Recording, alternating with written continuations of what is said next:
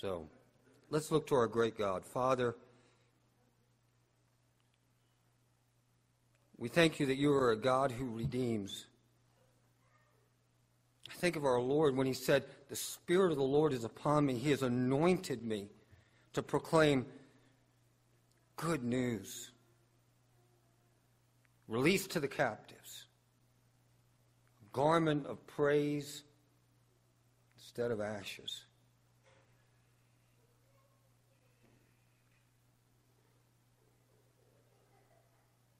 Holy Spirit, we thank you that you are present, not only in our hearts, but in our midst. We thank you, triune God, that from all eternity you knew us. And we did not choose you. You chose us. You ordained us. That we would go and bring forth fruit and that that fruit would remain.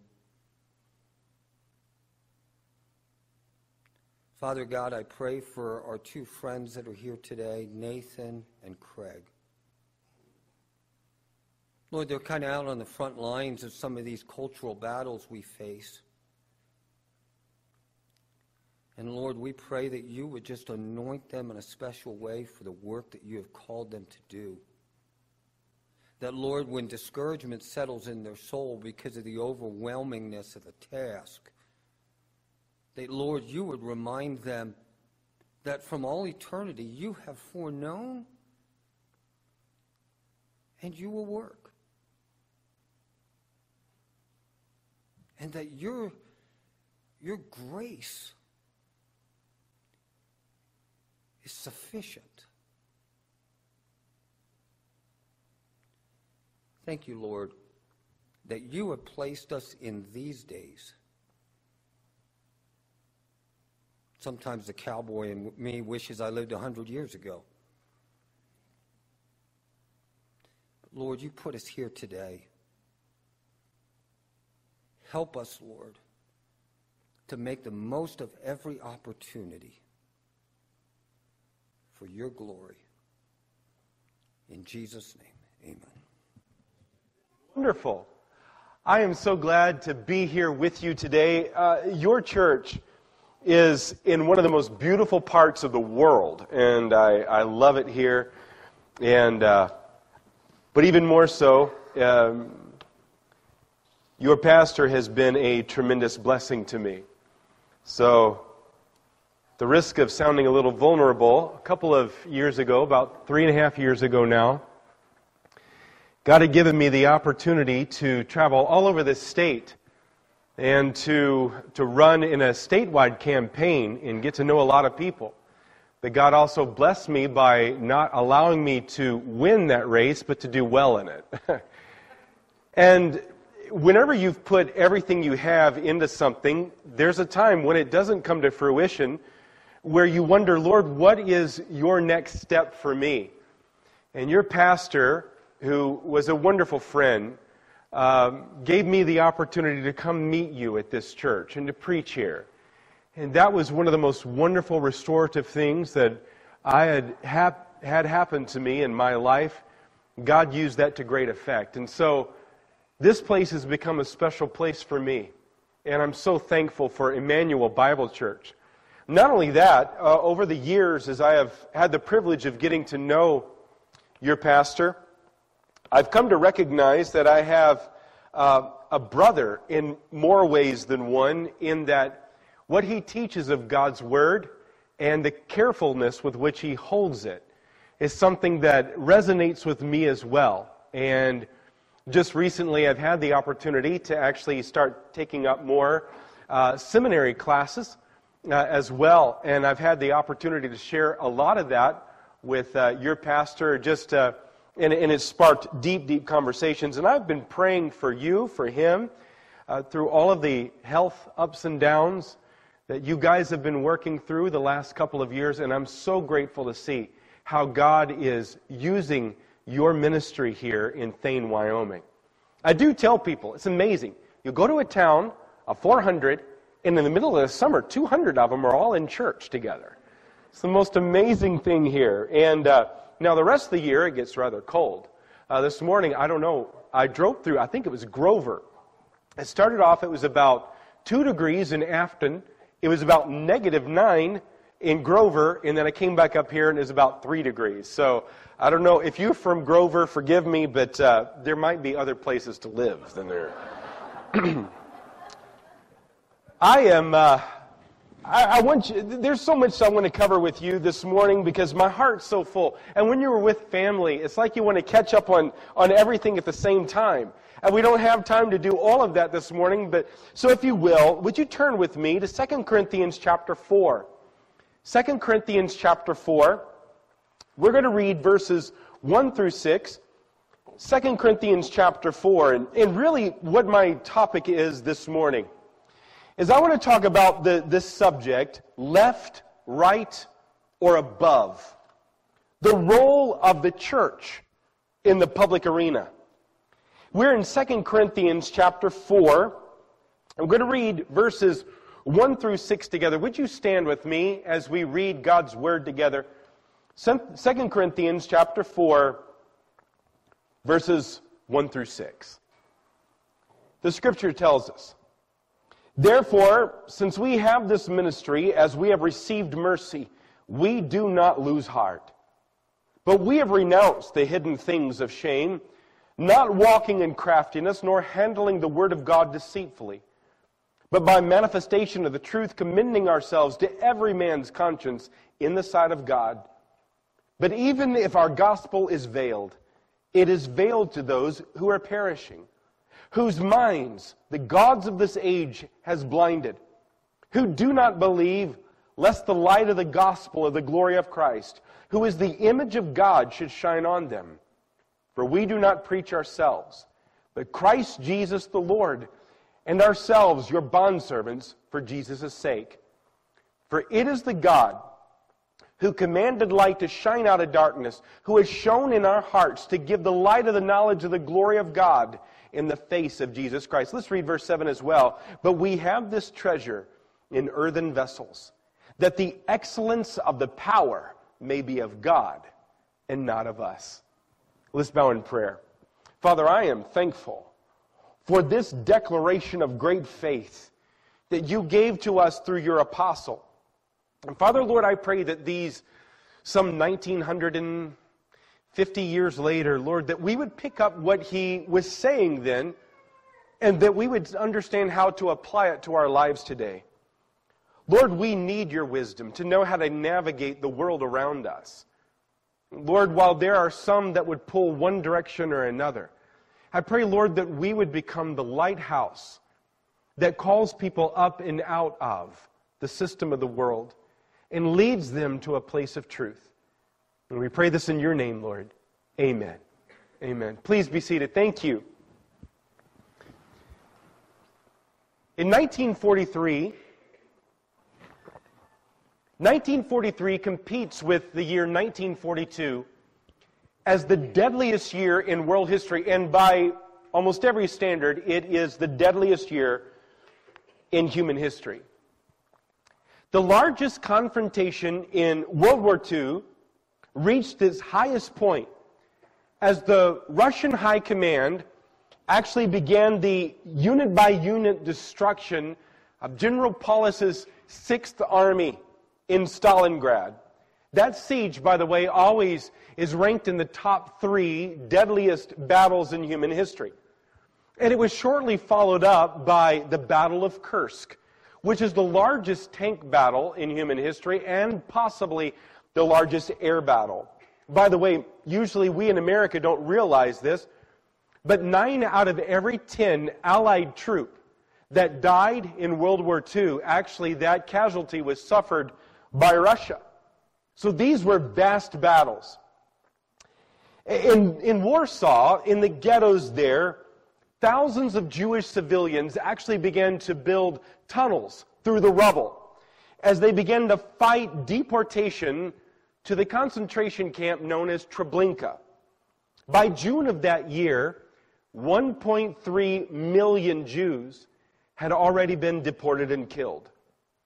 This was also the height of the Japanese invasion in Asia. There were around 10 million that would eventually die there. The Americans and British were fully engaged in the South Pacific, but also in Operation Torch in North Africa and eventually on into Sicily. They had begun to take casualty after casualty. It was started off as a debacle for the American troops, but thankfully General Patton was able to right that. That's a long story and a fun one. But anyway, moving on. And a little known fact of that war, three million people died of starvation and famine in Bengal that year. In 1943, at the height of the deadliest year in human history, a visiting British professor from Magdalen College traveled across London and went and spoke, gave a series of lectures at the University of Durham. His name was Clive Stapleton Lewis. And knowing full well the nature of war, Lewis actually had lost his dearest friend in the trenches in World War I. As a matter of fact, he spent the rest of his life taking care of his friend's mother. Lewis actually, knowing what the war was looking like, he warned England of a very different, very real, and very potentially lethal threat that was standing in front of England. This series of lectures he presented was eventually developed into an extraordinary book, which I would highly recommend everyone here read. It's now entitled The Abolition of Man. In the very first line of that book, Lewis writes this I doubt whether we are sufficiently attentive to the importance of elementary textbooks. Let me say that again. It sounds so underwhelming. He says, I doubt whether we are sufficiently attentive to elementary textbooks. Now, what does he mean? Well, he goes in his first chapter into dissecting carefully a school textbook from his day. He was a very kind man, kinder than me. He didn't want to call the authors out, and he didn't want to name the book. Me, on, on the other hand, I'll tell you what it was. The book was entitled The Control of Language. You might recognize this next phrase a critical approach to, to reading and writing. What bothered Lewis so much was how the author expresses disgust at the idea of a story that Coleridge, where he described a waterfall as beautiful and sublime. He even used the word pretty. How dare he? And what he was saying was, what, what this, this author, the reason why these teachers found so much disgust in Coleridge's words was because he cannot tell you that there is any actual truth. He cannot tell you that something is actually sublime or something is actually beautiful or pretty. He can only tell you how he feels about it. Lewis was, of course, terribly troubled by such a truth claim. These English teachers were saying that things cannot be objectively true. That all value statements are only, can only explain the emotional state of a speaker and are therefore unimportant. Lewis, writing nearly 80 years ago, was rather uncanny in his prediction that the subjection, the subjection of truth to feelings would lead to a future where a small cabal of supposed academic intellectuals could manipulate humanity along religious grounds by undermining the very basis of truth and eventually taking over the role of determining truth for themselves and telling the populace what is acceptable truth. Lewis points out the absurdity of relativism and even goes so far as to say that a deeply educated thinker would never allow such an idea. So the only way such an idea, like relativism, could sway in the minds of a populace is by planting the seeds of that absurdity in the minds of the young when they don't even realize that they are being indoctrinated. He states it this way in The Abolition of Man. It reads, The very power of the authors depends on the fact that they are dealing with a boy. A boy who thinks he's simply doing his English prep work. And he has no notion that ethics and theology and politics are all at stake. It is not a theory they put into his mind, it's merely an assumption, which 10 years from now, its origin forgotten, its presence unconscious, will condition him to take on one side in a controversy, controversy which he has never recognized as a controversy in the first place. What he's saying here is that the theological idea of relativism was being introduced even in his day to another generation who eventually would view truth as moldable and as malleable.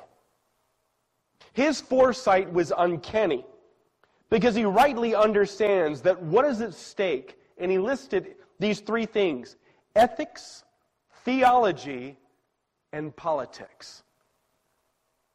They are intertwined in a way where you and I, as the Christian church in America today, today have to understand what he was saying all those years ago.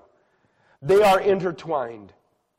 And he points out that the issues of education and public policy were invading the domain of the church, whether the church was ready for it or not, by destroying the very foundation of truth. Would you not agree with me that these statements are uncannily familiar? Would you not agree with me that much of what he just said has certainly come to pass. But would you also not agree with me that we have a God who is bigger than our cultural moment? Amen? The issues before our culture today in politics are issues of religion. Yet it is a religion unlike any religion that has come before it. It is overtly religious in its core doctrines of radical autonomy on the one hand, and yet demands radical conformity to the demands of radical autonomy on the other. I didn't say it makes sense, I'm just saying it's there. It declares to the world that it is anti religious and yet operates from a system of virtue signaling and virtue shaming. It has its seminaries set up on university campuses across the country where students learn from programs like gender studies and in philosophy departments that there is no objective truth. And the only kind of truth is the kind of truth that Oprah declares, you just live your truth, baby. And such deceitfulness is not new to our day. In the Apostle Paul's day, there were some in Corinth who distorted and outright nullified the truth of the gospel. And he addresses it in our text this morning in 2 Corinthians chapter 4, verses 1 through 6. Now, I want to be careful in my handling of God's word. What he was dealing with was a group of people known as the Judaizers. And on the other hand, what would later become known as Gnosticism. These were more proto Gnostics. But one of the things you can see in how they were distorting the truth is you can see that the same methodology used then is used today. And I believe that the verses that we're going to look in today can show us how to handle what happened then and how we can handle what happens now. And so when we look at this astonishing and outright rejection of truth, this, by the way, is the unique difference between what he was handling in 2 Corinthians and what we see today. Back then, at least they still believed that there was a truth. They weren't all settled on what truth was. Today, there are people that teach that there is no knowable truth. And they cut us off from every understanding of what it means to be rooted in truth. But the context of this book shows us that there had been some peddling lies about the gospel. If you'll turn back to 2 Corinthians chapter 2, you'll see what I'm talking about where it says in 2 Corinthians chapter 2, verse 17, it's the last verse in that chapter. It says, For we are not, now notice this, for we are not as so many peddling the word of God. But as of sincerity, not as from God. We speak in the sight of God in Christ. Now, what he was saying is there were some who were peddling uh, the, the, the, Word of God. They, th- this word is very intriguing. As he's talking about these false teachers, he goes on to explain that throughout the rest of chapter 3, and he points out that these false teachers tried to bind up the Corinthians in the false philosophies of man. Some had come attacking not only his apostleship, but also the very basis of the gospel.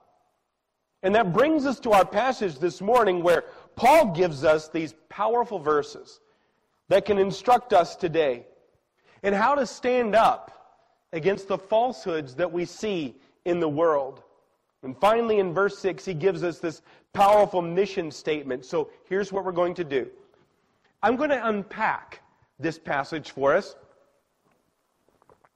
We're going to just walk through these verses together, and then we're going to get to the application at the end. So look with me again in verse number 1, 2 Corinthians chapter 4, verse 1. Let's start there. Therefore, since we have this ministry, as we have received mercy, we do not lose heart. What, what is the ministry that Paul is speaking of here? It's the, it's the ministry of preaching the gospel of Jesus Christ, of preaching the whole counsel of God. There is no veil, no concealment of the truth. It's exactly what John says in John chapter 1. And I love this, by the way. John writes, of course, and as you, you know the beginning of John chapter 1, in the beginning was the Word, and the Word was with God. The Word was God. The same was in the beginning with God. All things were made by Him. And without Him was nothing made that was made. Down in verse 14 it says, And this was the light. He became flesh and dwelt among us.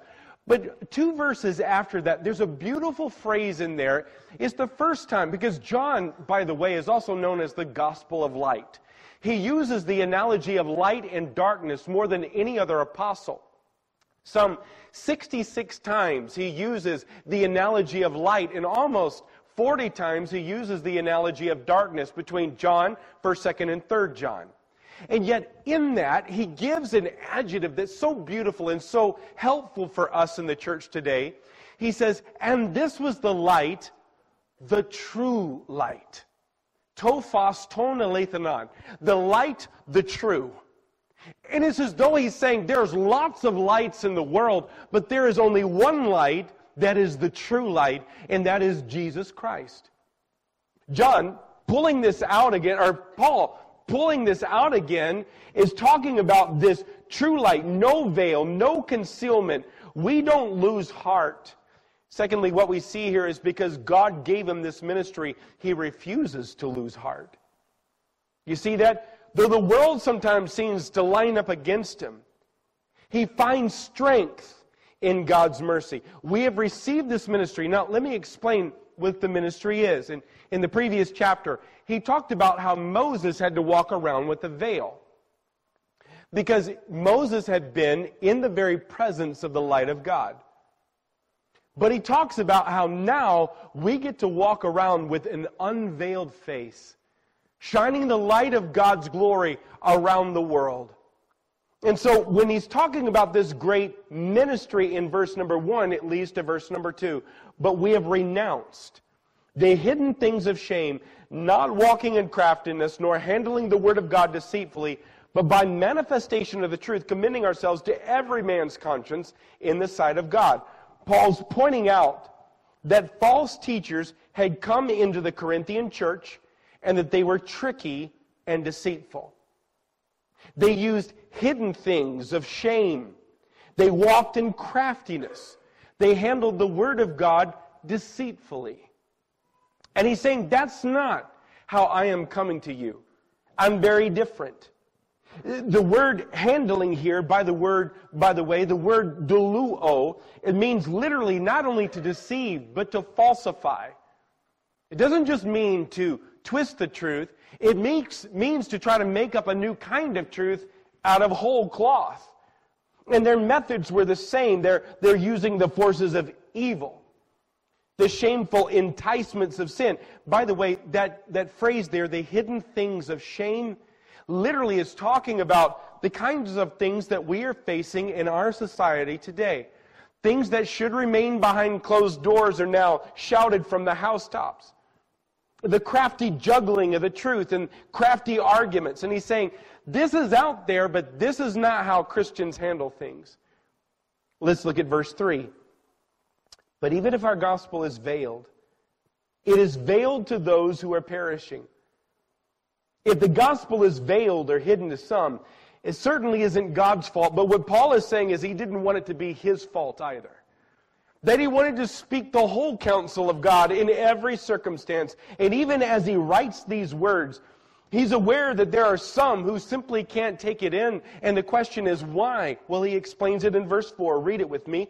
Whose minds the God of this age is blinded.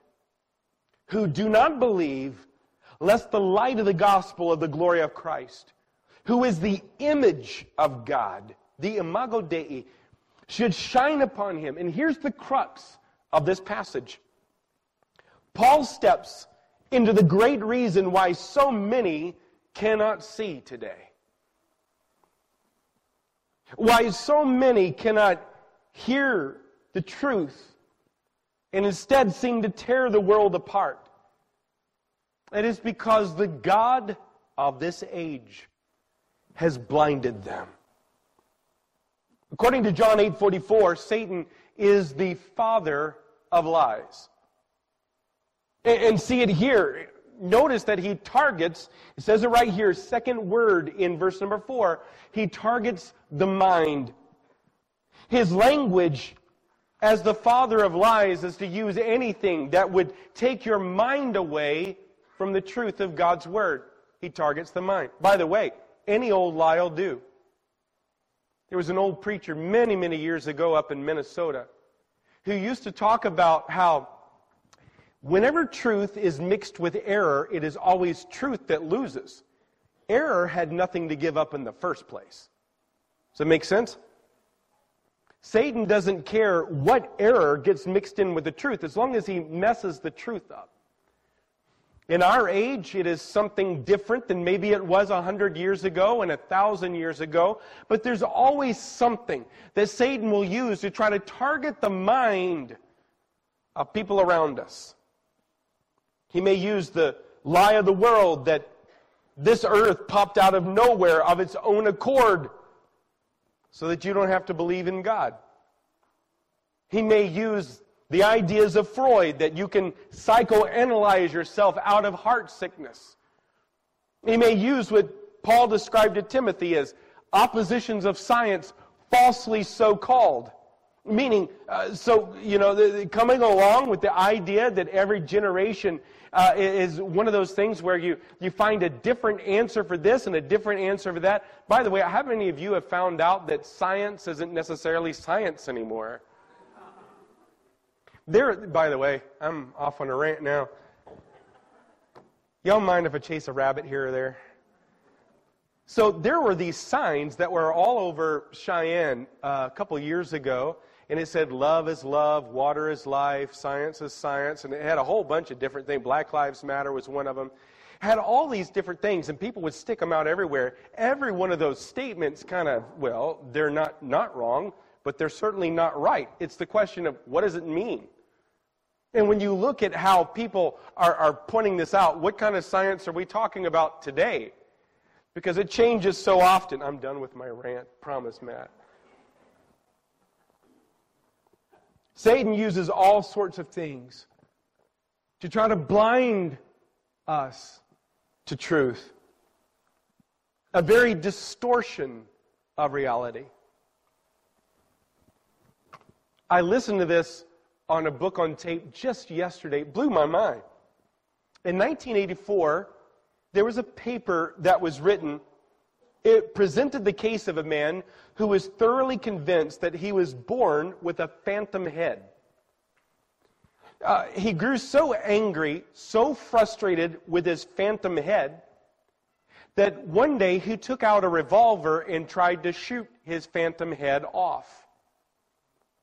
Obviously, he didn't die, but he so very nearly killed himself because, like the rest of us, he was only born with one head. What had happened is he had a distorted sense of reality. You with me? In the 1980s, there are many people trying to keep up with uh, the fitness craze that uh, I don't know if you, you heard about this, but back then there were people, and I'm sure it still happens today, people who were either fit or sometimes extremely thin, who still perceived themselves to be exceedingly overweight. And so they would actually try to purge themselves and constantly do different things to where eventually a diagnosis of bulimia nervosa began to be handed out. Thinking that a condition exists in their life that is not real, and yet they have a distorted sense of reality. It's a lie that they see as true, but it is not true. It is distorted in its reality. Sadly, today, there is something else. A very real condition that exists known as gender dysphoria. It's a very rare group, usually of younger people who are confused about their sexuality. In those real cases, very, very exceedingly rare, five out of six have it figured out before they really reach their mid teen years. The very word dysphoria means that there is an uncomfortable confusion. There's discomfort. And yet today, the reason why I bring this up is because all across Canada today, I am joining this morning with pastors who literally have picked up this topic to preach on today, which is also known as National Religious Freedom Day. Because recently, the Parliament of Canada has decided to tell the church that if a person who feels uncomfortable and they feel a dysphoria, they, they are lost and confused in something, if they come to you for biblical help, you cannot help them. You must affirm them in their discomfort. You see, the God of this age has blinded us. In our day, it's often called the sexual revolution, demanding radical conformity to its demands of radical autonomy and trying to blind the eyes of men. And it's not a question anymore of the sublimity of beauty, it's whether boys are boys and girls are girls. And the answers are found in God's Word. If the church doesn't speak, who speaks? The world does. And the God of this age blinds a society. And that's why men and women of God must get into His Word, must pour it into their lives, and must find their voice to speak God's Word in every aspect of their lives. Whether it's in the church or in the home. But let me just tell you this. I'm glad when you speak God's Word in the church and in the home. But where God's Word needs to be heard, is in the City Hall of Thayne, Wyoming, in Afton. It needs to be heard in the Capitol in Cheyenne. It needs to be heard in a march in Washington, D.C. We have the answer. We hold God's word, and it needs to be heard. Paul is reaching in and he's saying, The gods of this age have blinded many, lest the glorious light of the gospel of Christ should shine upon them and they should be saved. But then the question comes so what do we do about it? If the gods of this age are blinding, what do we do? Well, look at verse 5 with me. For we do not preach ourselves, but Jesus, but Christ Jesus the Lord, and ourselves your bondservants for Jesus' sake. For it is the God who commanded light to shine out of darkness who is shown into our hearts to give the light of the knowledge of the glory of God in the face of Jesus Christ. What is he saying? Well, if the gods of this age have blinded many, what do we do? We preach the truth of Christ. We shine the light into the darkness. Now, here, let me just lay out four things, and I, I'm, I may go to meddling here just a little bit because I, I, I, won't, I don't want you to go home just thinking that I preached a happy go lucky sermon. That wouldn't make me a very good Baptist. I want to kind of make you feel like you can do something about this. There are four responses that I can see in American church history. Four responses that we have seen since the mid 1880s. The first response is to bow to the cultural tide. As modernism grew in sections of the American church, the same forces that argued against the doctrines of the faith began to argue for a godless social order. Now, I'm going to go to meddling here. For instance, within the Methodist movement, a very liberal professor in the 1870s by the name of Professor Borden Parker Bowne, who was actually praised by an atheist philosopher by the name of William James. William James said of uh, Professor Bowne, he said, See how the ancient spirit of Methodism evaporates under the wonderfully able rationalistic booklets of a professor and philosopher like Professor Bowne. Within 30 years, 38 years, Methodism adopted a social creed in 1908. It was championed by Harry Ward, who later enthused in 1920. It is doubtful if any period of human history, unless it was that immediately preceding the birth of Jesus, has known such a universal expectancy of the dawn of a new day. Word was echoed in 1924 by uh, uh, Bishop Harris Franklin Rall, who said, We're coming to see more clearly each day that the kingdom of God means not simply new individuals, but a new world, a new social order. What was he talking about?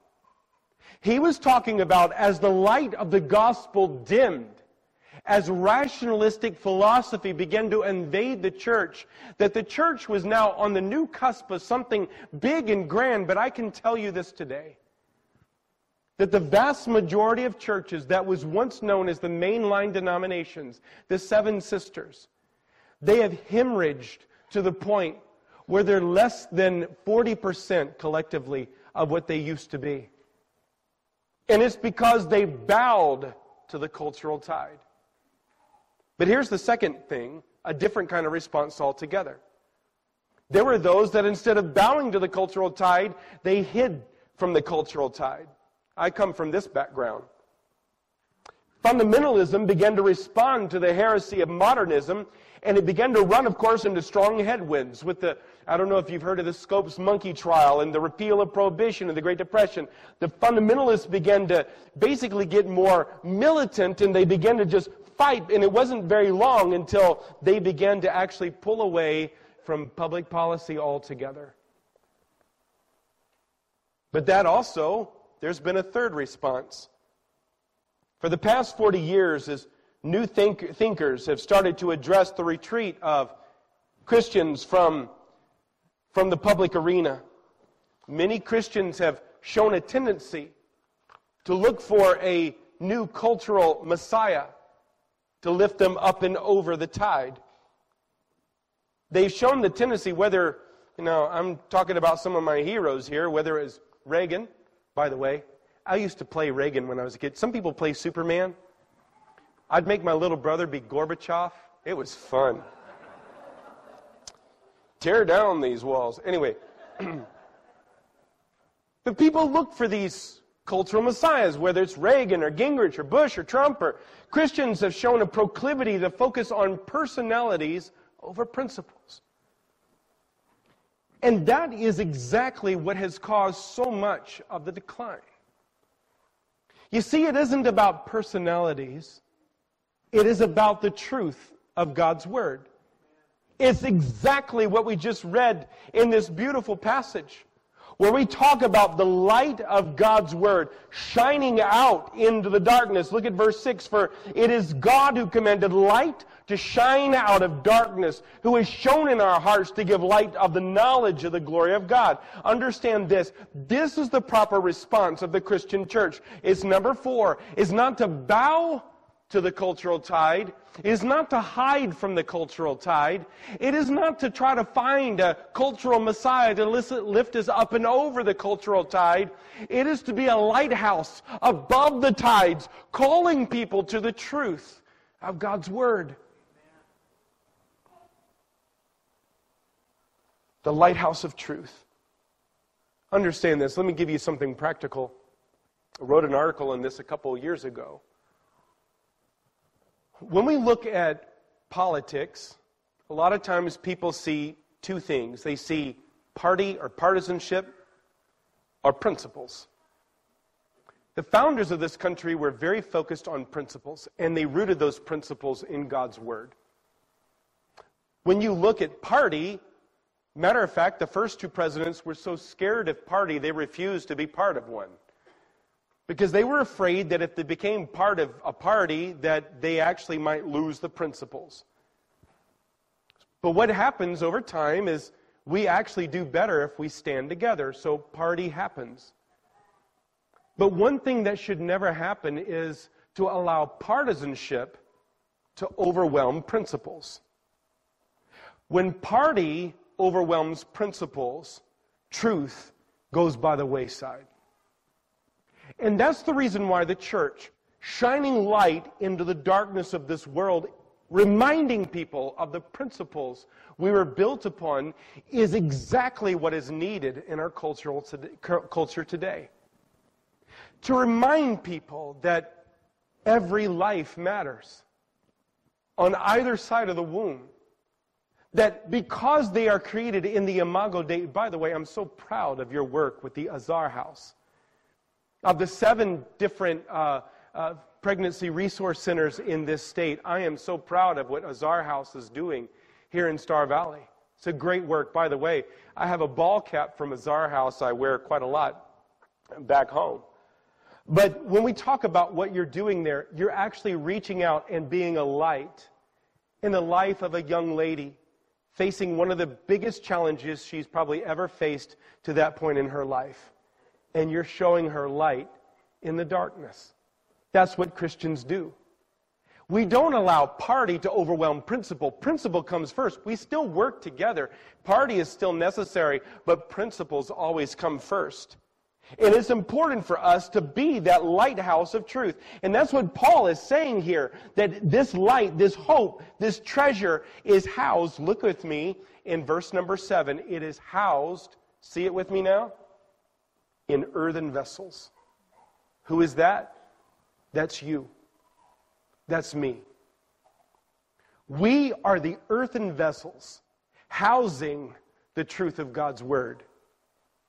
You may be the only Bible someone ever sees. You may be the only representation of Jesus Christ someone ever runs across. The question is, what will they find when they see you? Will they find a person who is shining light into darkness or a person who is overwhelmed by it, who is hiding from it, who is looking for someone else to lift him over it? Or will they find a lighthouse calling people to the truth? We're vessels carrying the truth of God's word to the world, and what this fallen world needs is what we are supposed to be giving them. We're not to bow, we're not to hide, we're not to try to find someone to do our work for us. We are, every one of us, to carry the light of the truth in our homes, in our churches, in our schools, in our town halls, in Cheyenne, in Washington, everywhere we go. Pop psychology insists that you are who you are based upon your feelings rather than objective facts. And as our nation starts to buckle under the question of which truth to follow and whether there is truth at all, it is into this intersection this junction of truth and culture that the church stands tall and says waterfalls can be sublime. Truth is knowable. Mankind cannot be abolished in a sea of made up feelings. We hold the truth and we cannot fail in our duty to stand for it. We have this ministry to speak the whole counsel of God and to not lose heart. While the God of this age has blinded many. God, who commended light, commanded light to shine out of darkness, and has shone into our hearts, places this very treasure, this glorious gospel, in you and me as earthen vessels to carry out into the world. My call for you today and to the church at large is let's do our job. Let's do our job. There may be someone here today that has never really received the genuine light of God's Word in your heart. If you were to die today, you're not absolutely certain that you would go to heaven. I know many of you, and I know how great this church is and how steady the preaching and teaching of the gospel is, but I wouldn't be doing what is right in my calling as a minister of the gospel without saying this. If you do not know today whether when you pass away, your soul will go to heaven or hell, the Bible says today is the day of salvation. Now is the accepted time. You see, God loves you so much, so much, that He sent His Son, Jesus Christ, to die on a cross for your sin.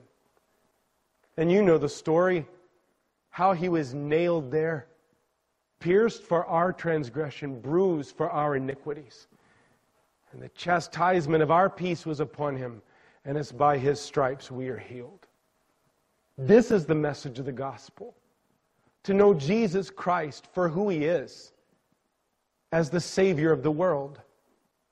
But not only for the Savior of the, as the Savior of the world, but the Savior of you within the world. In the church today, there was a great preacher many, many years ago, W.A. Criswell. He passed away decades ago. But he used to point out that there's a strong possibility in the church that at least 60% of the people that came to church truly were not saved. They had a form of godliness, but there was no power thereof.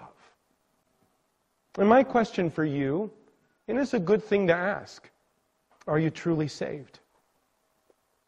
The second question I want to ask is this If you are saved, are you doing your job as a Christian? This is where it gets a little tougher. Because it is possible to have a great walk with Christ and still resist Him as He calls you to live out your faith in the field around us. The harvest is white, but the laborers are few. Why is that? Because the church doesn't always do its job. We grow at ease in Zion. We grow comfortable with what we know we hang out with people that look and feel and sound like us. I'm so appreciative, my friend Craig here, for years ministered with Prison Fellowship. I don't know how many of you have ever reached out to a person who has reached the very end of their tether and are locked behind bars. Just yesterday, I spoke with my father in law, who ministers in a prison in Mariposa, California, jail, local jail there. And there was a man he had the privilege of leading to the Lord behind bars last night. And he got a call last night and he said, Kenny, would you reach out to my wife? She's kind of lost and doesn't know what to do. Would you reach out and just talk to her? And he said, Sure, what's her number? And he called her. Last night, he had the privilege of leading her to the Lord. My father in law was never a guy that ever went to jail before. But what happened is God put a burden in his heart to start reaching out to people who had no one who really looked after him anymore. You know, my question is what kind of ministry is it for you in Thayne, Wyoming? For the principal of the school, you've got a big mission field. And Keith, I'm thankful for how you held up. At Azar House, as every broken lady comes in, full of heartache and pain, What they need to find is a Christian who loves them and will put their arms around them. But that same thing needs to happen in public policy. That needs to happen across this country. It's time the church was the church. And here's what I want to leave you with it's right here. Number one, if you don't know Christ today, if you don't know the light yet that's shining in darkness, it's come, time to come to the light. But then, secondly, if you do know the light, it is time then to pick up the mantle of being that earthen vessel and taking that light to the world. That's what we're here to try to help with at Family Policy Alliance. That's why we're here, is to encourage you to be what God called you to be in the first place. Let's bow in prayer.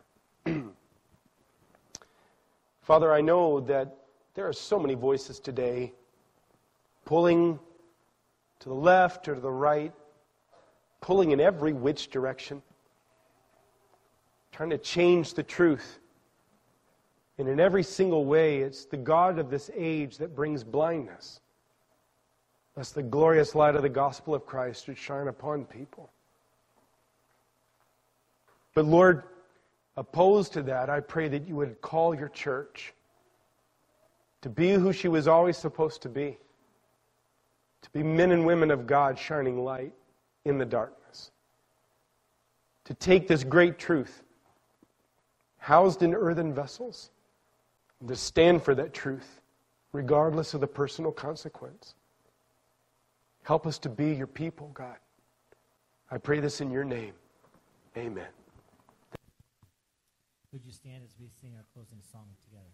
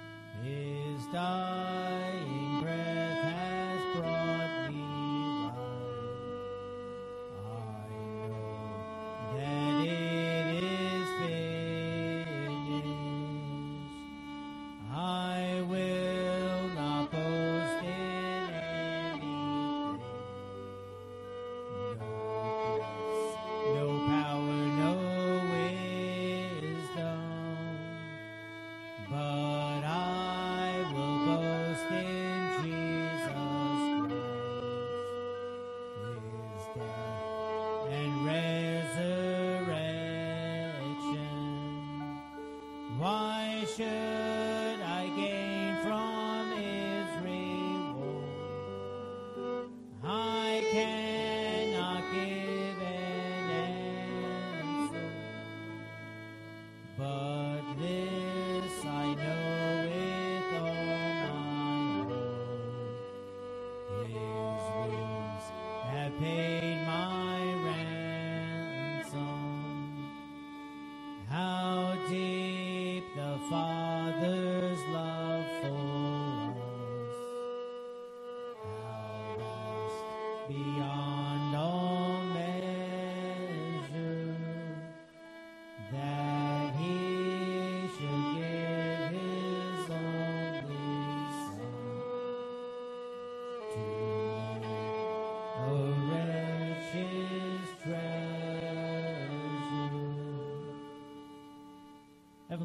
My mind goes back to what you instructed us in Matthew chapter 5 when you said, You are the light of the world, a city set on a hill which should not be hidden. And yet, Lord, I wonder how many of us here we continue to over and over take the basket and place it over the light. Lord, we hide ourselves from the truth. We, we hide ourselves from the public forum. And Lord, as our dear brother has reminded us, you have called us to be light, to stand out as your hands and your feet, and to reflect you to a world that is lost and dying. Lord, we pray that you would use us. Bring glory to yourself through our lives as we reflect you. In Jesus' name we pray.